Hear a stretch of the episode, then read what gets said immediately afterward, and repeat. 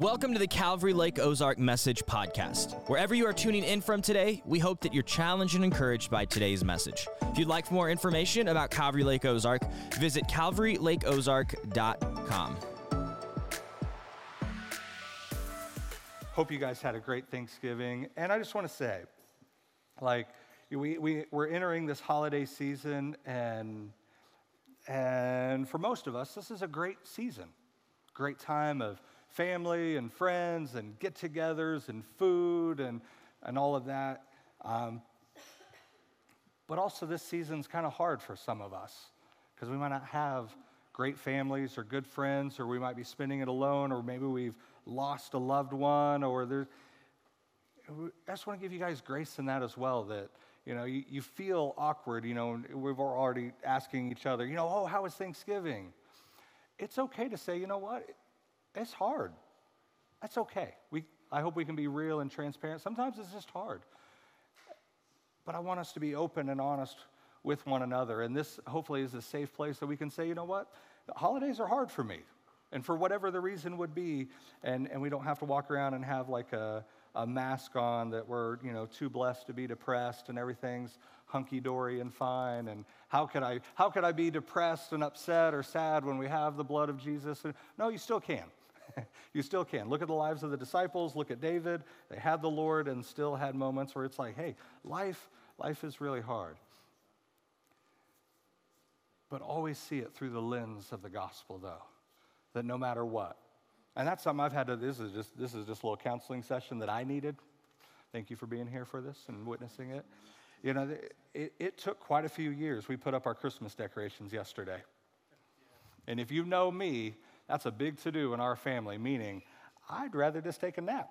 My wife loves it, the girls love it. Me and my son were just like, hey, wake us up when you're all done. And, and honestly, like, I was just sitting there and I, I was just hit with just a sense of gratitude, just seeing the family and seeing the health that we have. And, and so don't overlook the little things. And for me, it was just kind of crazy. This was the first year I didn't get real grumpy and all grinchy when it came to the Christmas decorations. And so, kind of excited about that. This is, I was like, oh, this is how normal people feel on Christmas. Okay, I get, I like this. So let's get some cocoa. Let's sing. And my wife's like, we're taking you to the doctor. We're getting a CT scan. Everything's going to be all right. What's that have to do with anything? I don't know. But I hope you guys did have a good Thanksgiving, but I don't want to overlook that it can be hard. But even through those moments, we still have the Lord. That you might have spent that Thursday by yourself, but truly, it is a redemptive impossibility for us to ever be alone. And if we have the Lord, we are in good company. And so we are walking through Matthew, and we are at chapter 17 in a series, uh, Who is Jesus? And Matthew is written specific stories and narratives. He's recorded certain things that has happened in the life and the ministry of Jesus because he wants us to know who Jesus is. And this section here is just another big moment in the life and the ministry of Jesus.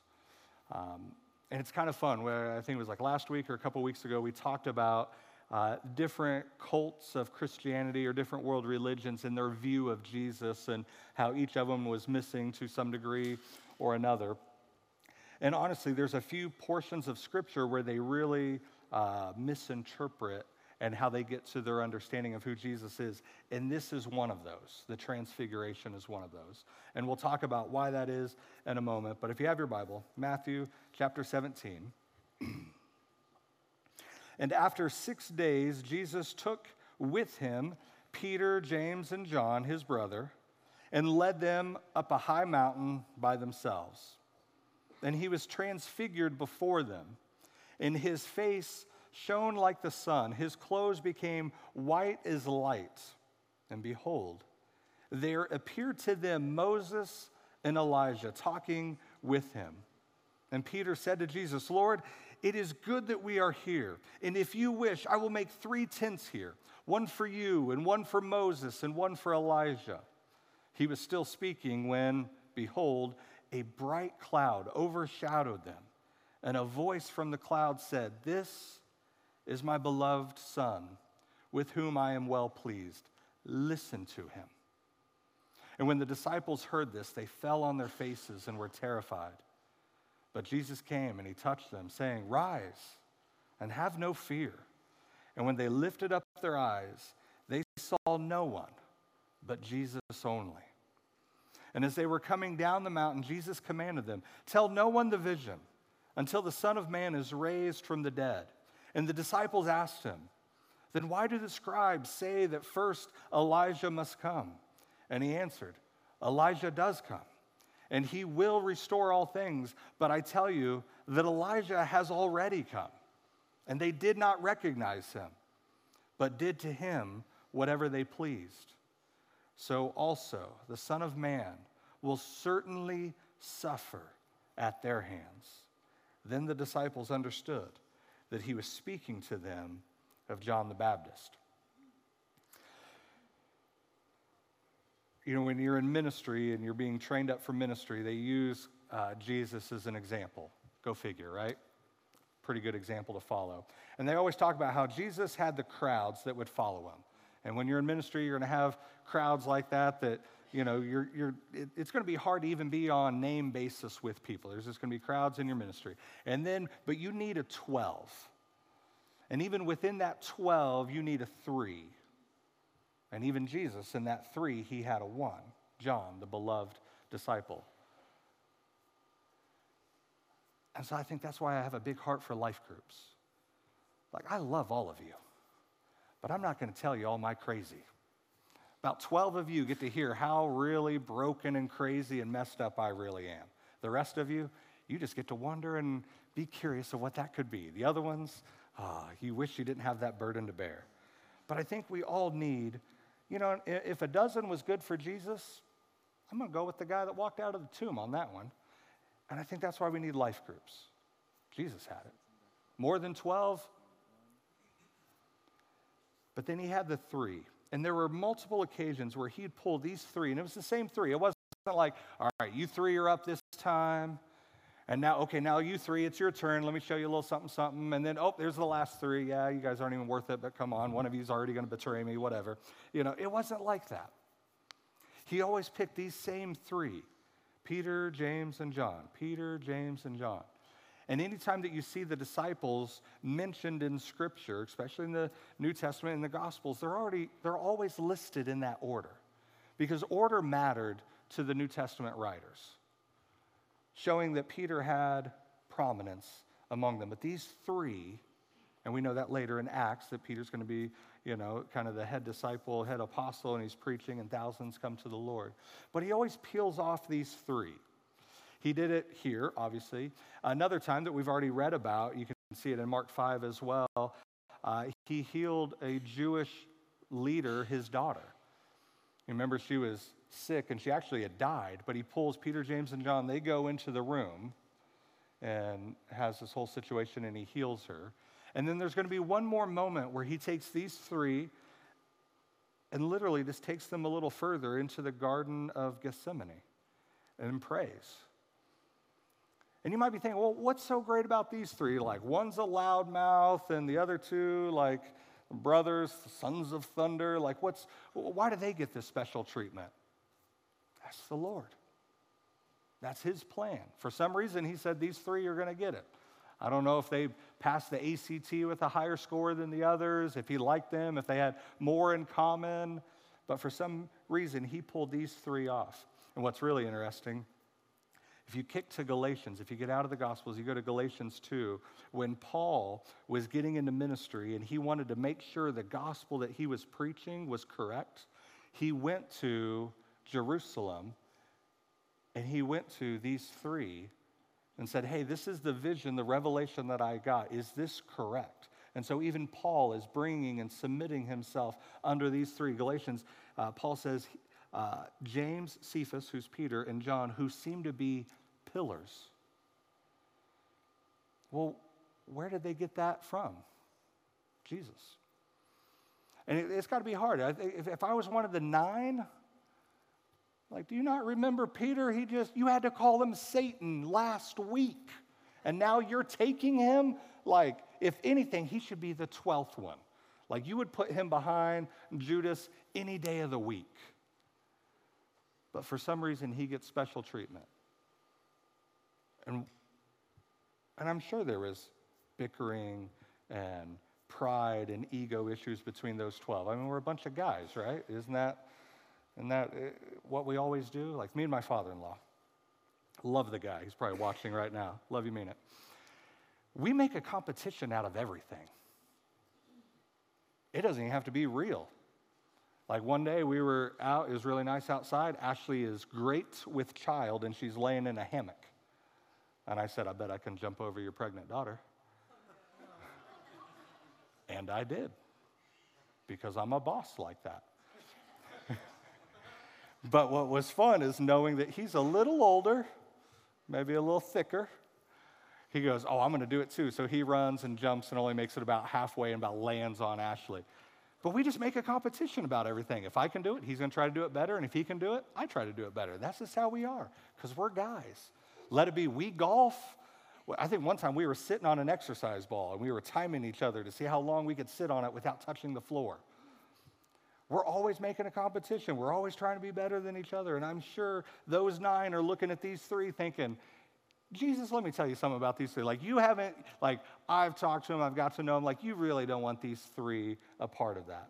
But for some reason, this is Jesus' inner circle. And beyond us, we really don't know why, except this is God's plan. And so he pulls these three, they go up on a mountain. Some believe there's a couple different mountains that they think it is, but this is up in Galilee around Caesarea Philippi. They go up on this mountain. Luke tells us they went up on the mountain to pray. So you imagine there's the 12, and it's like, all right, you three come with me. Like, I've had that happen. When you get called out and pulled off from the group, usually you're in trouble. And that happened quite frequently when I was a kid. Like, you three, you come with me. Be like, all right, somebody snitched. Who told them what we did? And we have to go off and get in trouble. But Jesus looks at him and says, All right, you three, you come with me. They go up onto the mountain and they go to pray. And then scripture just kind of explains it. He was transfigured before him. They say it like it was just every other, you know, it was Tuesday, just had nothing going on. So Jesus just got transfigured in front of them. And this is like such a huge, deep, thick theological thing that happened. But here's Jesus, he gets transfigured before them. And I love how Matthew describes it. His face is shining like the sun, his clothes become white as light, and all of a sudden there's Moses and Elijah, which I love because there was no like proper introductions. It wasn't like, you know, uh, uh, Peter, Elijah, Elijah, Peter, good to, you know, and uh, John, have you met Moses yet? Have you, you know, you hanging around the water cooler together? Have you met the, they just knew instantly those two. There, there was no name tag Sunday about it. It was just they, they knew. And he's just transfigured before him. He starts talking to Moses and Elijah. I mean, could you imagine being those three? Like, you're thinking, like, oh man, like, we got to go pray. Like, I'll probably fall asleep. And so they go up onto this mountain, they're praying, and all of a sudden, the glory of the Lord is just completely revealed to them. I mean, just, just try to set, like, why am I seeing what I'm seeing? I should, not, I should not see what I'm seeing, but we're seeing this, and you're just overwhelmed with it. And this word transfigured, it's in the Greek, uh, the word is metamorpho. It's where we get the word metamorphosis from. Think of a little caterpillar becoming a butterfly. So this is Jesus making a cocoon. No, don't. That's bad theology. But it means changing form in keeping with your inner reality. So here's Jesus. He's changing his form in keeping with his inner reality. See, we know in Philippians it said that he emptied himself by taking on the form of a servant. He took on the form of a human. And so in this transfiguration, he's changing that form that and lines up with his inner reality, meaning he's revealing and showing what does it mean for him to be God. It's almost kind of like Jesus just letting his hair down. Doesn't have to be on show for anybody around. He just gets to be who he truly is.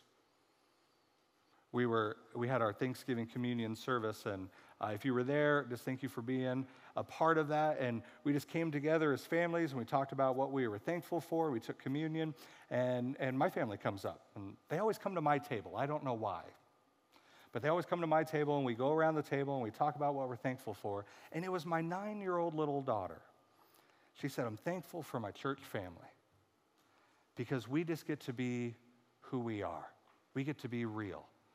We don't have to put on a show. We don't have to put on a, a, a, facade. We can just be us. We can just let our hair down. So thank you for that. But for me here, looking at Jesus, like he is in the form of a human, and that's probably got to be hard. He had to, and the best way we could describe it in human words when Paul says is that he emptied himself. Like this is a moment where he can just be who he is and just let his, doesn't have to veil his glory anymore. He can just let his inner reality shine through. And Hebrews 1 3 says that he's the radiance of the glory of God, the exact imprint of God's nature, of his nature. So he's not reflecting the glory of God, he's radiating it, meaning he's the source of it. See, we reflect God's glory into the world. When, when people see us, we want them to see Jesus, but Jesus here is radiating the glory of God. And, and it was kind of fun. We sang a couple songs, and that word was in there, that word glory. And I thought, Andy's reading my notes again. That snob, like, stop it. No. But glory in the Old Testament, you know, it's a visible manifestation of God's presence.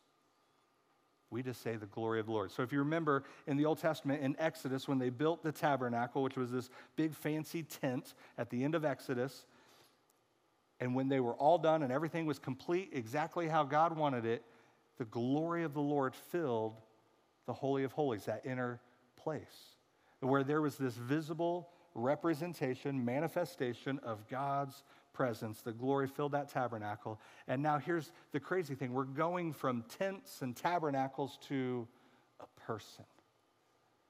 That Jesus is this glory of God, but now in human form. He's radiating the glory of God. John 1, so John, who saw this, this that's him right there, Peter, James, and John. John later writes, when he writes his gospel, verse uh, 114, he says, we have seen his glory. And it's the glory as the only Son from the Father, full of grace and truth.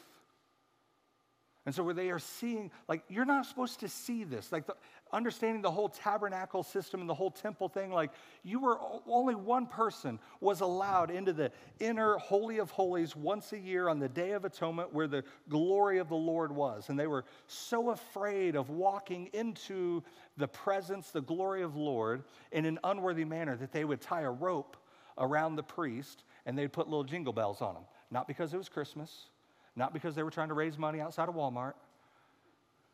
Because if there was anything unholy in that priest's life and he walked into the presence of the Lord, dead.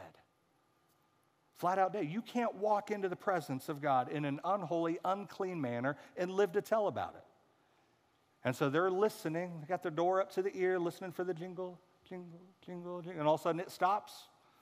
You got to drag out the dead priest. I mean, that is the reverence that they see in this. And that's only one time of year that somebody's allowed to be in that kind of presence. And now this glory is before Peter, James, and John. I'm going to go down the mountain. I'm going to go back with the other guys. I'm going to see how they're doing. I'm just going to check on them. I think it's lunchtime. I could go ahead and, you know, start getting some things going. Like, I wouldn't want to be there.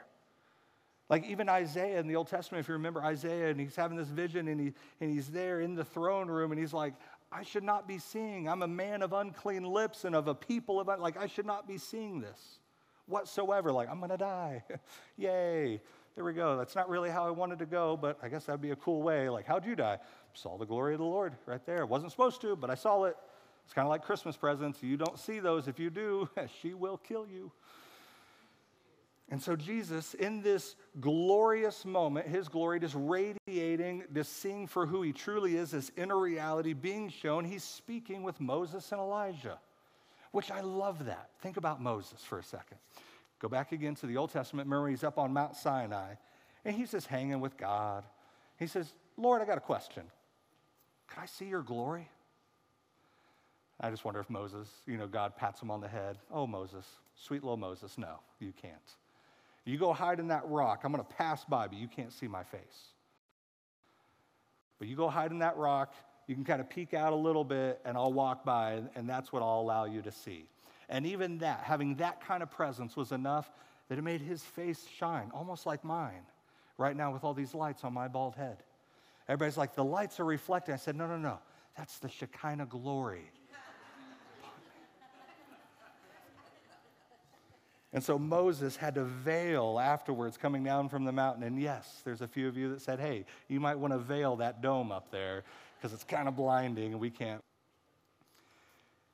Moses just wanted to see the glory of the Lord. And here we have in Matthew 17 Moses appearing in the glory of the Lord with the Lord. Like, what an amazing turn of events. I mean, could you imagine clear back in Exodus when he's asking, God, can I just see your glory? And, and I'm sure God, in the back of his mind, is thinking, Moses, you don't even know what you're asking. You're not only going to see it, you're going to be in it. You're going to appear with the Messiah and you're going to talk with him. So he's talking with Moses, Jesus is, and he's talking with Elijah, which is just, just like two examples. Like when you think about the law and the prophets, that's Moses and Elijah, like just the two greatest. When you think about the law and the prophets, all of that pointing to Jesus, you know, if you had to sum it up in two people, it's Moses and Elijah. And in Luke 9, this uh, Luke's account of the transfiguration, it says, Moses and Elijah, who appeared in glory, spoke of his departure. So here's Peter, James, and John, Jesus revealed in glory, being transfigured before them, white everywhere, going crazy. And here's Moses and Elijah and Jesus. They're just hanging out talking. I wonder what they're talking about. Well, Luke tells us they're talking about the departure of Christ. And I love that. Because, like, what does Moses and Elijah have to do with the departure of Christ? Well, we know that the law and the prophets, all the Old Testament points to Jesus, and even the things in the temple and the tabernacle, Passover, like all these foreshadowings pointing to Jesus, sacrificial lamb, the blood, the, all of this pointing to Jesus. But I also think you could take it a step further. Moses died physically, died and was buried. Went up on the mountain. He wasn't going to be allowed to walk into the promised land because he didn't do a few things right. And God said, Hey, you can go up on the mountain. You can look out over into the promised land, but you're not going to be able to walk into the promised land. So go up there, get you a good look, and then you're going to die. I mean, imagine those words. Be like, you know what? I think I'm going to take a vacation that day. I'm not going to go up on that mountain. I'm going to go anywhere but that mountain. And Moses goes up there and he's died and he's buried. But Elijah, if you remember that story, God takes him and like a whirlwind. He doesn't die, but he's just taken to heaven.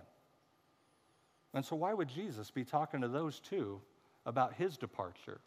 And some of your Bibles might even use the word instead of departure, his exodus is actually the Greek word that is used right there. So they're talking. So, I mean, that makes sense. We're going to talk about an exodus. If I was going to talk about an exodus, I want Moses to be a part of that. But Jesus died just like Moses did. He died physically on that cross and was buried. But he also was taken to heaven and ascended into heaven just like Elijah. Where I think this conversation with these two is a foreshadowing of his death. And he had already told the disciples once, hey, I'm going to be raised. And he even says it again to them. So, my death is going to look like if you took the death of Moses and you took Elijah's life being taken into heaven, you mix those two together, that's kind of what it's going to look like here. And so, this whole thing is going on, and then there's sweet little Peter. Just cannot shut up. And I resonate with him so much. I really do. And so he is seeing all of this. He's probably looking over at James and John like, Can you, do you see what we're looking at? Do you do? He's like, don't say anything. You know, those two are just not going to say nothing, not Peter. Oh no, Peter got a big mouth. He's going to say something. He's got to say something. He's seeing all this, and so he, I think he's just trying to get almost like theological or trying to get like, hey, Lord, like, I, am with you on this. Like, let's do this together. And he starts talking about, I can make three tents here. I'll make, I'll make you a tent, Lord. I'll make one for Moses and Elijah. Like, we can camp out, make a little fire, s'mores. It'll be amazing. A little father son camping, guys' night, guys' weekend. It'll be really cool. And in the middle of Peter talking, God interrupts them. you know you're not speaking the things of God if he has to interrupt you. If you're talking and you're trying to say the things of God, you're trying to point to spiritual things, and God has to interrupt you, that's probably a good cue to shut your mouth. Come on, Peter. Like, just go with it here. So, like, if we're if we're in a moment like this, and all of a sudden we have this loud voice from heaven, not a microphone in the back, so don't pull the prank, you know, and all of a sudden God starts speaking, I'm not going to try to overtalk God. I'm going to shut up and go with Him. I'm just going to let Him speak. And so here's Peter running his mouth. He says, I'm going to make all these tents, and God interrupts him. And I think it's really interesting it's the same word. He says, I'm going to make three tents. It's the same word. If we go back to John 1:14, it says, the word, Jesus, became flesh and dwelt among us. That word dwelt literally means tabernacled, meaning that the word of God, Jesus, became flesh and he tabernacled, he tented among us. It is, it is the noun and the verb of the exact same word. And why I think that's really kind of interesting is there's only three times that Jesus or that God speaks from heaven in regard to Jesus. Three times in all of the New Testament that God speaks from heaven, all in reference to Jesus. One at his baptism, if you remember that. Once right here at the Transfiguration, and again in John 12 at the last week of Jesus' life. That he speaks. And that's where uh, different cults of Christianity, they believed Jesus was just strictly human, just like me and you. And it wasn't until either his baptism or the transfiguration or there in John 12 when he became God. So he was 100% human and that was it. No, uh, in the beginning was the Word and the Word became flesh. They ignore all of that. And it's Jesus, just like me and you, only, not 100% God, 100% human, just 100% human. And then at one of these three moments when God spoke, that's when the God divine nature entered just a normal man named Jesus. The problem with that is the Word of God, which is kind of a big problem in our theologies at times. But the Word became flesh, the Word was God, and the Word was with God. And so it shows that Jesus was always in the beginning. And He came as God, intented, tabernacled with us, just like this glory in the tabernacle or the temple. So this same glory now takes on flesh and is dwelling among us. So I almost wonder if like God is interrupting Peter when Peter's like, I'll make some tents. And God's like, Peter, you don't get it. Shut up about tents. Like that's in the Old Testament. Like we're done with tents. We're not camping anymore. We're going to greater things. We're not going backwards and building more tents. We're moving forward. The glory, yes, of God did dwell in tents. You're right, Peter. But now my glory is dwelling in my son. We're not going back to lesser revelation. We're going to greater revelation. We're going to greater things. This is my son. Listen to him. I mean, can you imagine being in the Old Testament? And, and, again, only one person, the high priest, one time a year could walk into that Holy of Holies and see, understand, experience what the glory of the Lord is. Meaning, that's a high population that didn't experience that. And now you have Jesus being the glory, the manifestation of who God is in flesh, and more people are experiencing that. And even for us today, even more get to experience the glory of the Lord through who Jesus is. We're not going back to old ways. We're moving forward. We're not going back to old wineskins. We're going to new wineskins. We're not going back to old revelations and how old things are done. Change is coming because I'm doing something different, and it starts with my son in this inner circle of Peter, James, and John. They're always separated off under one topic. So they're having this, we're, we're doing this greater thing with Jesus. Okay, what's this greater thing? Like, because they were all excited about that. Yes, he's the Messiah. We're going to overthrow Rome. We're going to be a nation. This is going to be great. But if you look at that inner circle, Peter, James, and John, every time that they were pulled away, you three, come with me. What was the topic at hand? The ruler's daughter. The last week of Jesus' life in the garden as they're praying, in the garden and even here, the topic death. The topic was always death. It's like if you were one of those three, like, Jesus, why do you keep pulling us three away? And why are we always talking about death? Can we talk about something a little more exciting or fun or life giving? Like, this is kind of a, I don't like this class. I don't know if I signed up for this one. Can I audit this? Like, why are we always talking about death? But look at the apostles. James, so look at these three Peter, James, and John. James is the first one killed. John is the last one killed. And Peter, his death was predicted by Jesus at the Sea of Galilee right before the ascension. And so, even these three, I think, probably needed a little extracurricular study in regard to what death truly is or what this exodus, this departure, really means, because theirs are going to be recorded and preached and taught for generations. And so they're always talking about death and, and they're looking and say, okay, so this is you don't want us to tell anybody until the Son of Man is raised from the dead. And they're like kind of understanding that. I don't think they understood it at all. But they follow up with a question, not the one I would have followed up with. I'd have been like, what do you mean raised from the dead? Like, unpack that. I want to know, I want to make sure we are on the same playing field. But they ask another question. Well, what about Elijah? You know, the dude we were just like kind of hanging out with, you were talking with, like, don't the scribes, isn't the Old Testament, don't the prophecies say that he's supposed to come first? And he did. Jesus said he did. He did come. He restored all things. But the problem is, is they didn't recognize him and they just killed him. You are right. Elijah is to come. Here's, here's the news flash. He's already been here. I mean, can you imagine hearing, like, oh, we're that far along in the story? Like, we're already there. Like, they're looking for step one or two to, to happen. And it's like, Jesus is like, no, no, no. We're, we're coming to the end of what this story really means. But they came and they didn't recognize him and they killed him. And this is the messenger, the guy paving the way for the Lord. And if that's how they treated him, what do you think they're going to do to the Messiah?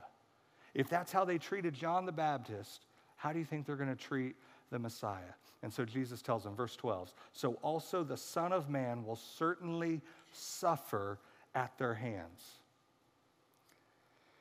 The cross wasn't just an accident, the cross didn't happen to Jesus.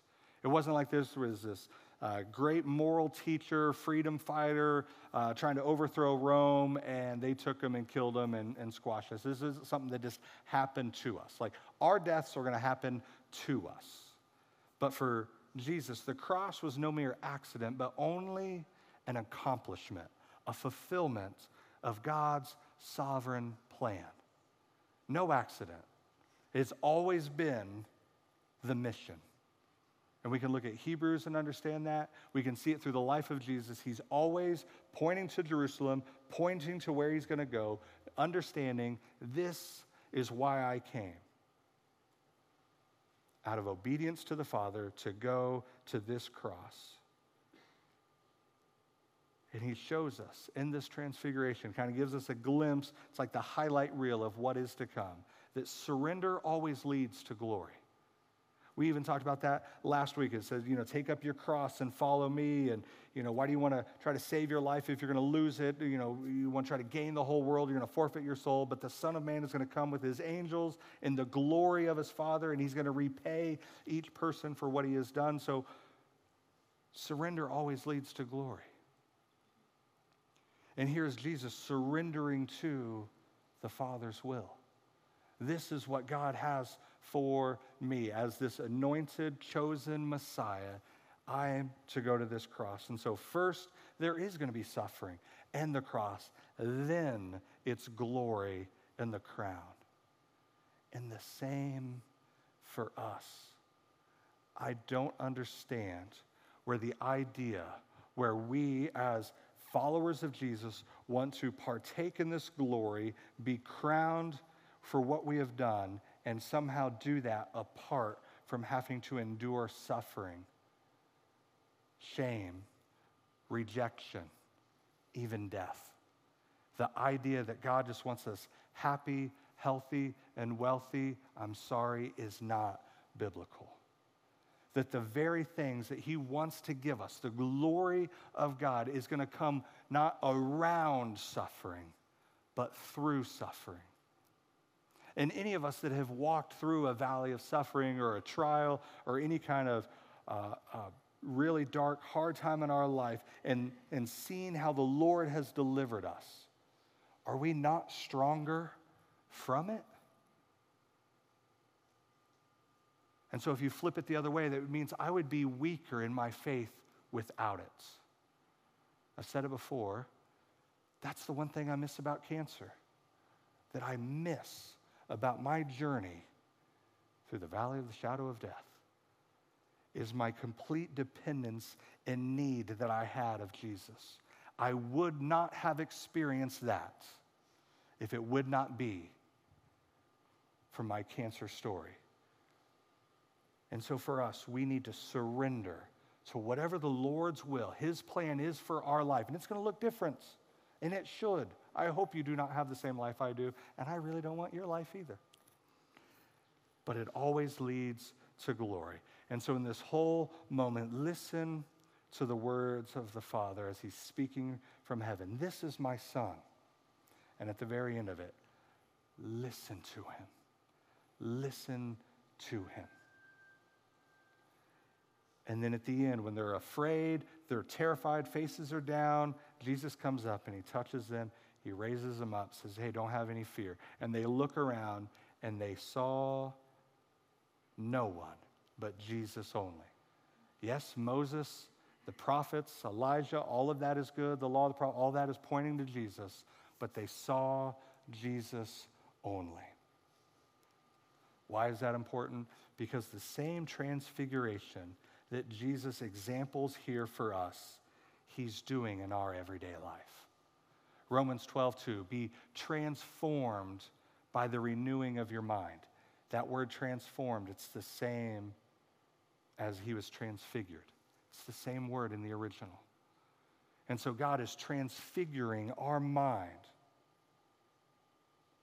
when we present ourselves as a holy, living sacrifice to be holy and blameless. So we are not being conformed to the world, but we are being transformed. So when we surrender ourselves to Jesus, He's going to transfigure our minds. And flip over to Second Corinthians, if you would. Second Corinthians 3, verse 18. I love this.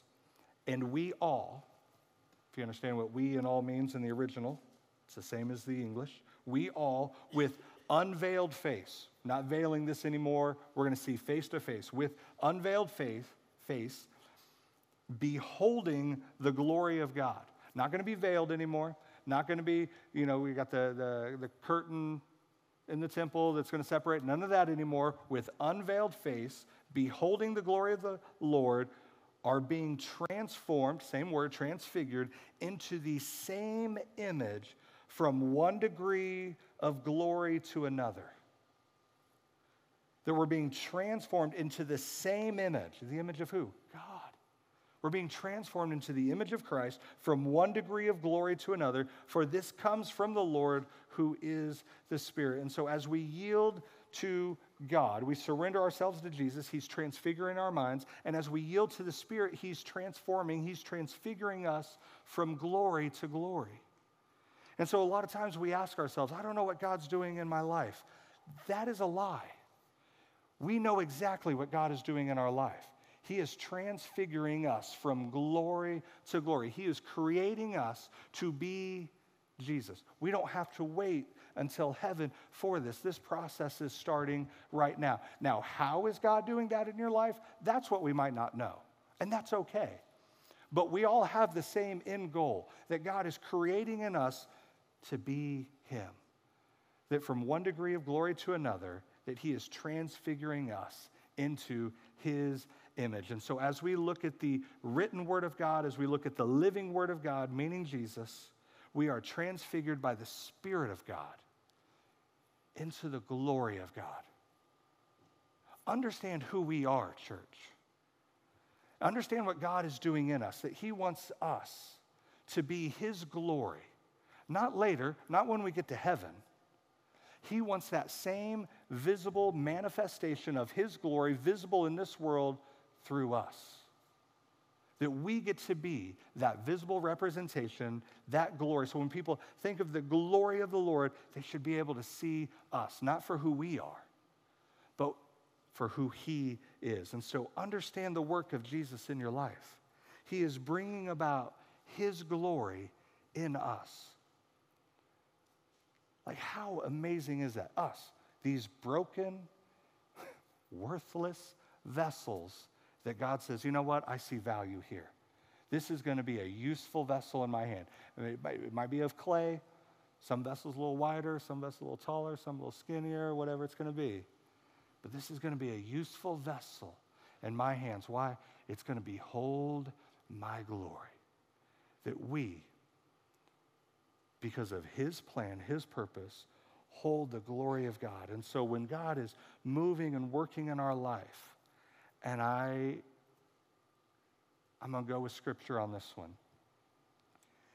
It's going to happen through the road of suffering, not around it. That the greatest thing that God can do in our life is going to come through the road of suffering. Now, what does that mean for you? I don't know. But buckle up, hold on tight, and allow the Lord to move and work in your life because He wants you to behold His glory in this world. What greater thing could ever be said of our lives when we get to the very end and I'm laying up here in a coffin or whatever my kids decide to do with my old fat body? All right, tell us about Nick. You got about 30 minutes. That's all you get. We're going to wrap up your life in about 30 minutes. God changed his life from one degree of glory to another. And he was a vessel to hold the glory of God to represent that to the world around us. What greater thing could ever be of our life? And so when we are walking through that road of suffering, when we're walking through whatever that trial, that, that valley is, understand what He's doing. He is bringing about His glory in you. I didn't know I was going to be healed of cancer. But I knew one thing at the end I wasn't going to have it. I knew I was going to be cancer free one day. This side of glory or that side of glory. But the glory of the Lord was going to work and move in my life. So I don't know how your story is going to end. But what I do know is we're all still here. I don't think anybody's died yet. We all have a pulse, meaning that God is still at work in your life. And so try not to run from what He is doing, but lean into what He is doing in your life. Father, we love you. We trust you. Even we don't understand how you are working in our lives, we trust what you are doing. That we would be these useful vessels to hold your glory. That we would be transformed, that we would be transfigured from our old self to this new man. And we know this is done individually in our own lives, and this is even done corporately as the church. And so, Lord, we surrender to you. We surrender to you into this path of whatever suffering, pain, hurt, whatever it would be, Lord. Why? Because your glory is worth it. And so we lay out our lives to you with open hands. And we ask, Father, have your way in our lives. Whatever brings the most glory here, that people would see and know and understand who you are and what you have done for us, we want that in our lives, Lord. So lead us, guide us, fill us afresh with your Holy Spirit.